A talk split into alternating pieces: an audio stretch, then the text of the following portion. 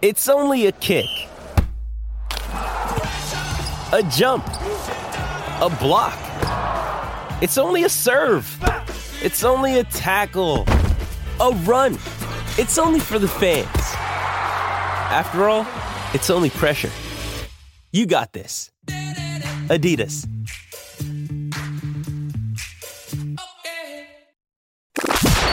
No name calling here. Just differing opinions going head to head. With Counterpoint. Here's Alex Pierson on Global News Radio. It is 824. Here we got our counterpoint brought to you by Pizzaville, 4167 363636 or pizzaville.ca. We got John Raz and Bill Hutchison in studio, both, of course, former Liberal War Room director and a former broadcaster, longtime journalist. Hello. Hi. Hello. I kind of mashed that all in there. Um, all right, confirmed tonight that. Uh, oh wait, I should probably let me get the Andrew Scheer stuff out of the way uh, quickly because we just chatted and, and we now know, uh, Bill, that we are going to get an environmental plan uh, or cl- whatever we're calling it, climate change trigger. I don't know what we're calling this thing, but it's coming out Wednesday. Generally speaking, if a if a party's not real happy with what they're putting out, they'll save it and dump it on a Friday. But clearly, they think that uh, they've got something good, and he's he's announcing it. They've had a lot of time to work on this, so it better be a good plan. And this could be an election issue for them because a lot of people are opposed to the, the carbon tax. They Yeah. realize the carbon tax is not doing what it's supposed to do, that it's it's not accomplishing anything. The carbon rebates were much lower than what they were promised. So this is an opportunity. If they can come out with a viable climate change or climate action plan Yeah. that does not uh, gut certain industries, uh, then then they may have a winner. Well, you know, and it kind of brings us to one of the questions we would have been talking about tonight, which is a poll a poll done by Forum uh, reveals that Canadians are actually very divided in the support of this carbon tax. Sixty five percent say it will actually affect how they vote, but more problematic, John, for Trudeau is that people on the no side are way more vote, motivated to vote on this issue, uh, and that helps Andrew Scheer. But again.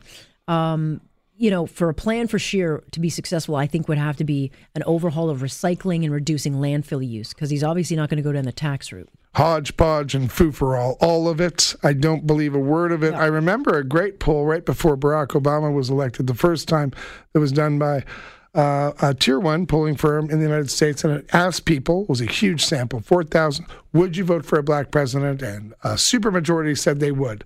And then two weeks later, a poll was taken, would your neighbor vote for a black president? And a superminority said yes which is to say that people, when they answer polls, and I've commissioned a lot of polls and written a lot of polls, tend to like to speak their conscience and feel good about themselves through that question period. I do not believe for a second that anybody this fall will be voting on environmental issues. They will be No, voting. this is not an environmental issue, though. If it's a carbon tax, It's a tax. It's the tax that they're voting on, and if they can stand, when people say, "But you got to do something about the climate," they say they've got a plan.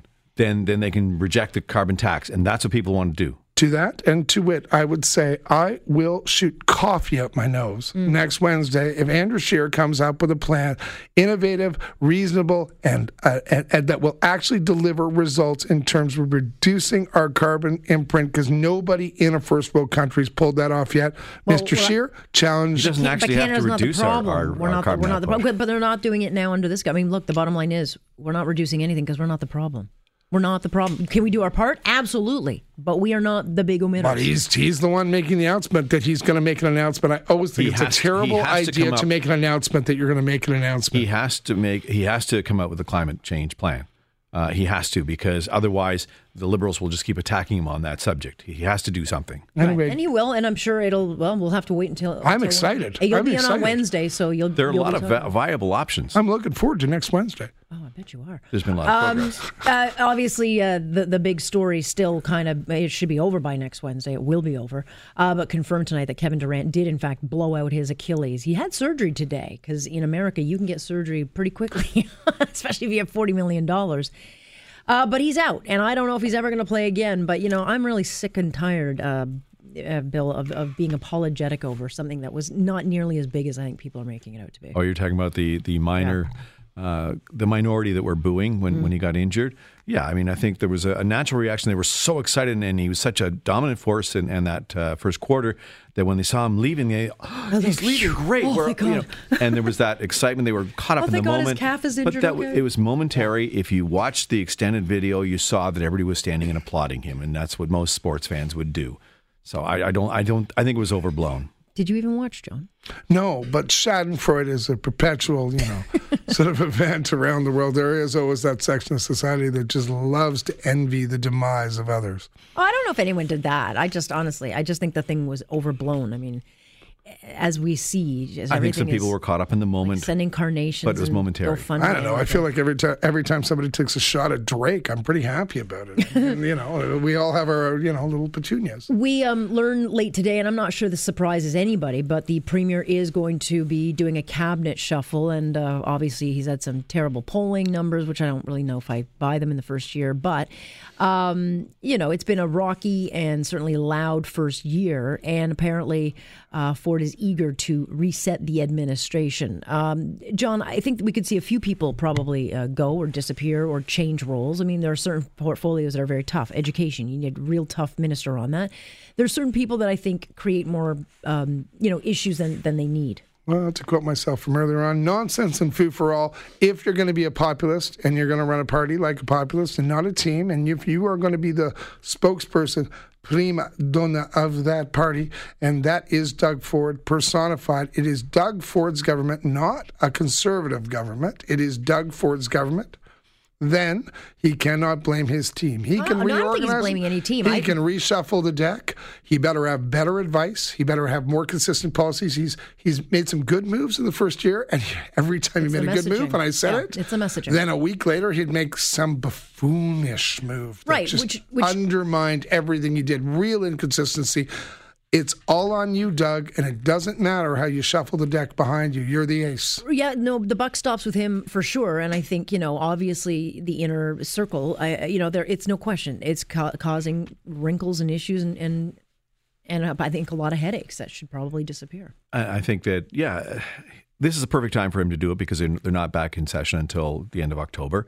Uh, and and I think you do shuffle the cabinet and you you change the agenda because it's more of a communications uh, issue that he's had because they haven't cut spending in healthcare and education and yet everybody's talking about the slashing in spending. I know. And, and I think it hasn't been handled very well. And there are some ministers that could be moved to other portfolios. Certainly the autism file uh, be, just blew up on them. They thought they were doing the right thing and it just blew up on them.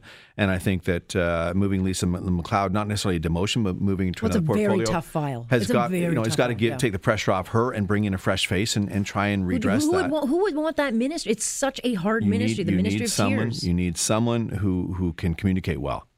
Uh, yeah, look, Amy Fee, who's the the parliamentary assistant. I mean, she's got two kids with autism. This is a co- clause very close to her heart. I don't know if she's got the experience, but she's been very effective as a speaker. I think maybe. I'm not sure if they'll put her in that, but it, it's a tough file. I would, not want to be shuffled to that one. But I think they that. need more of a reset of their communication strategy because Yeah. they are doing some good things and they're being drowned out by the, the special interests and the unions that, that are very well organized in, in the way they attack. Tell me about it. Yeah, they're uh, only going to be getting louder. Uh, let's stop there quickly, and we will uh, take a quick break, and then we'll pick up uh, some of the other stories like pharma uh, and the teachers. The teachers they don't want to pay for parking. Oh, poor, poor darlings. We'll talk about that coming up in just a minute on this part of Counterpoint, which is brought to you by Pizzaville 416-736-3636 or pizzaville.ca. I'm Alex Pierson. This is On Point on Global News Radio. Hey, no name calling here. Just differing opinions going head to head. With Counterpoint. Here's Alex Pierson on Global News Radio. And it is 8.36. Hold on, I got to put my makeup. I know, it's a bit creaky. you think that's my bones? No. All right, this uh, half of Counterpoint is brought to you by Pizzaville, 416-736-3636 or pizzaville.ca. We got John Raz and Bill Hutchison for our Wednesday regulars. And, uh, oh, yes, an expert panel led by uh, Eric Hoskins. Remember that guy? uh, is calling on the feds to create this single payer national pharmacare plan to cover every Canadian. Um, we didn't get a lot of details about how it'll all work, just that whoever gets into government should put this thing in. But you look at the costs of this thing, Bill, we're talking billions of dollars, upwards of fil- 15 billion just to kind of get it off the ground. And we don't have that money for Medicare. But like, why wouldn't you just make it so that it's for the people that can't afford Medicare? Oh, because you can't do that. That doesn't that doesn't sell in a in a, a an election campaign. No, I mean this is uh, it's a brilliant idea. I just like That's to know That's been launched every it's, year, It's not going to be fifteen billion. It's going to be closer to thirty billion Yeah. when when it's When all it's- said and done. And yeah, I don't see how you can afford it. Uh, what, what are you going to take out of the budget to afford this? Oh, you're no, I gonna, don't you're going to have to cut tax. something. You're going to have to cut cut something out of the budget, or you're going to have to substantially raise taxes to get an extra fifteen to thirty. We're running a twenty billion dollar deficit right now. How do you pay for it? It's nice to have, but I just don't see how we can afford it.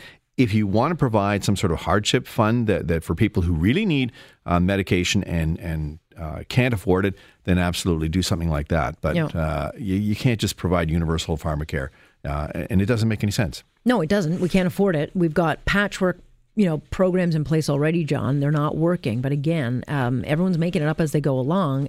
But we're not fixing the Medicare system. It's just going backwards, and you can't fix it, and you can't implement programs like this unless you jack up taxes. And again, I don't want any government plan because as soon as you go that route, you're not guaranteed some of the medicines that you want. I, I think those on private plans would have a big problem giving up their pli- private just just watching the way the uh, the government has handled the distribution of marijuana, which has given uh, uh, the, the the folks producing illegal marijuana a huge leg up, and they still own the market, et cetera. I just the notion of the government being in charge of the distribution or of the business of any business. But let's remember, let's remember, the United States, equality of opportunity in Canada, equality of condition. We all learned that in grade twelve, or at least we we did back in the day. And so maybe that's the notion here that Dr. Hoskins believes that everybody is entitled to their job as the- entitlements. Yeah, well, you know, hey, he's got a great track record here in Ontario. You know, that guy's going to fix everything. Um, the oh, I like. So the Catholic high school and elementary uh, teachers are now going to be paying for parking as of, I guess, the new school uh, year. The school board is grappling with this $32 million uh, budget shortfall. So the Toronto Catholic District School Board is going to charge full-time teachers and administrators $10 a day to park their vehicles on school property. And it'll get, it'll add up to about two grand a year, uh, John. Um, and already out there, they're talking about this is a hit to their salary. They're rolling back their money. Whatever. Um, every single person in this world has to pay for parking. Why should they be any different? I mean, unless they take the subway to work, you know, or walk, or do something environmentally correct. Right. That would be terrific. Oh, that would be But awesome. I have a question. I why are only the Catholic teachers being hit? Is this like penance? No, but like, they're- they- oh, well, you're a they're the- Catholic. We're going to have to pay a $10 time. We'll just leave the secular people alone. No, but at least they're saying, "Hey, we know we've got a budget shortfall. We're going to fix it." Like they're the only school board actually doing something. But I don't feel any empathy for anyone who has to pay for parking because that's just that's just life. But you're not a Catholic, are you? Well, I was at one time. Sorry, sorry. My Green P app is just telling me Yeah, that I'm running out of uh, parking here. Uh, I got to just Yeah. boost this. My Green P Sure. app has just Yeah. warned me. Uh, I pay twenty bucks a day for parking where I am. I don't And you work at a pay down- school. Well, I, at college. downtown, I paid twenty bucks a day every day for. Yeah. Yeah, Yeah, you know it what? It's a reality, and, and it's going to make the negotiations for the new contract very interesting come this summer.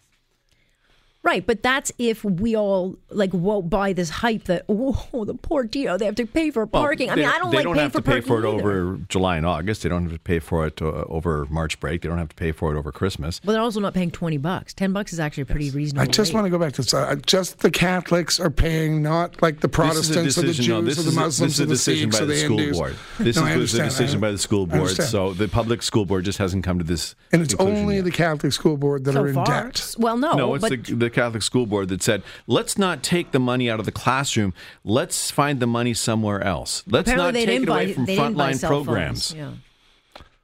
Let's fund front. Are you frontline actually think this is unfair? It's always been tough to be a papist. No, I don't. I don't understand this story at all. Why it isn't either across the board ecumenically for every teacher who now gets free parking because they do Yeah. at my son's, Yes, they do. you know, secular public school, I, not I am Catholic, Catholic, and. I'm used to you know being feeling guilty and suffering and, and you know paying pen, Hey, look, doing I, penance. I, am used to the parking lot being full with the teachers Give me every a day, and- strap and, and, the, a chalice, Opus In Dei. nomine that would be a fantasy Spiritus for you. Uh, but yeah, look, you know, I see the, the cops come by every morning and ticket as many parents' cars as they can on our street. I mean, it's ridiculous. I mean, but there's no parking because Those are the those are the Catholic cops, right? Yeah, probably, yeah. Um, the U.S. women's soccer team crushed Thailand 13 0 in, um, pardon me, in Tuesday's World Cup soccer opening. And um, I guess the highlights uh, have been getting a lot of attention, but so is the backlash against the American team. Some of the players say they're getting uh, death threats. And, and they're being accused of unnecessary or unsportsmanlike behavior. Uh, is the sports world now woke? What the hell's going on? This is not a nine-year-old girls' soccer team. It this is. is elite level. This is the World Cup. if you can't handle getting beaten, then you shouldn't put a team in. And and the fact is that when you're at that level, goals for count in, in, in a tournament like that. So and you don't pull back on your team. Uh, you have to keep going because the team needs that momentum. The team needs to to get that kind of confidence uh, from from winning. And yeah, I'm sorry, you get to that level. There's no mercy rule. No. If you're if it's a bunch of nine, I coached my daughter's uh, soccer team when she was was seven, eight, nine years old. And yeah, if you were running up the score, you'd you'd back off a little bit. You put in some kids who didn't play as as Thing I'm not the coach. but I mean, it just but but but, But more there's no your- mercy rule at the Well, World Cup, for heaven's there sakes. There shouldn't be. Look, you work that hard to get to that level, uh, you know, and the coach says, Alex, uh, lay off. We won't bother. If that's my only chance, maybe in my life to get a goal, John, I'm going to get a goal so that I can, you know, I got a goal. But this is nonsense that, you know, Kevin Durant, let's send him carnations and then the soccer team are being mean. Like, uh, I was thinking about this because 13 is not a very Catholic number. And then when you go to what's with you and the Thailand, religion tonight?